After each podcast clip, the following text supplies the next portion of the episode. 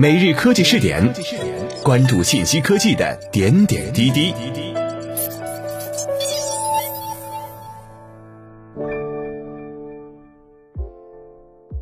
各位蜻蜓 FM 的听众朋友们，大家好，欢迎收听每日科技试点，我是主播李浩南。今天我们来一起关注一下，市值一夜飙升两千三百亿元，这家半导体巨头彻底爆发了。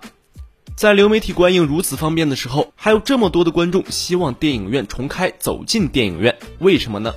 是因为虽然电影不是人类生存的必需品，但好的电影是人们追求美好生活的必需品。七月二十五号，在上海国际电影节开幕论坛上，腾讯集团副总裁兼阅文集团的首席执行官、腾讯影业首席执行官程武抛出上述观点：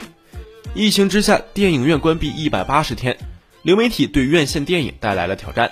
面对这种挑战，程武认为，其实我觉得这不是电影整个电影产业从一八九五年诞生以来第一次面对这样的冲击。第一次冲击其实是在五六十年代的时候，电视的产生其实就对院线电影带来了巨大的冲击。每一次的这种冲击挑战都孕育着新的机会。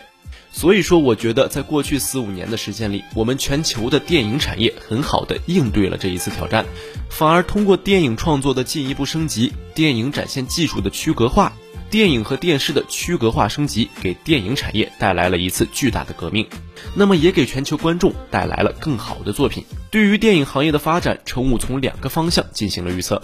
新的科技和内容的结合带来新的体验，这在未来是一个常态。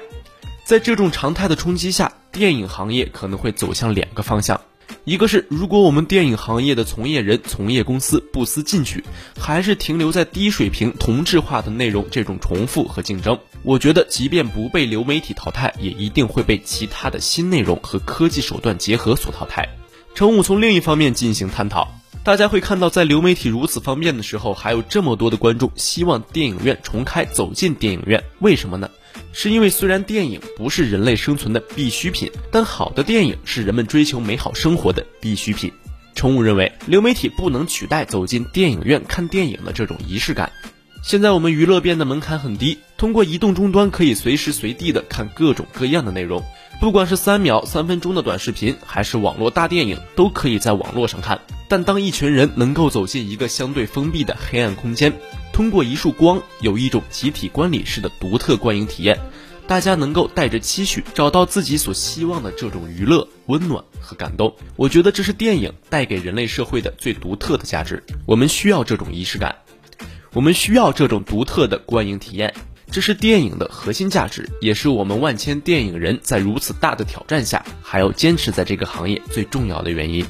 以上就是今天每日科技视点的全部内容，我们下期再见。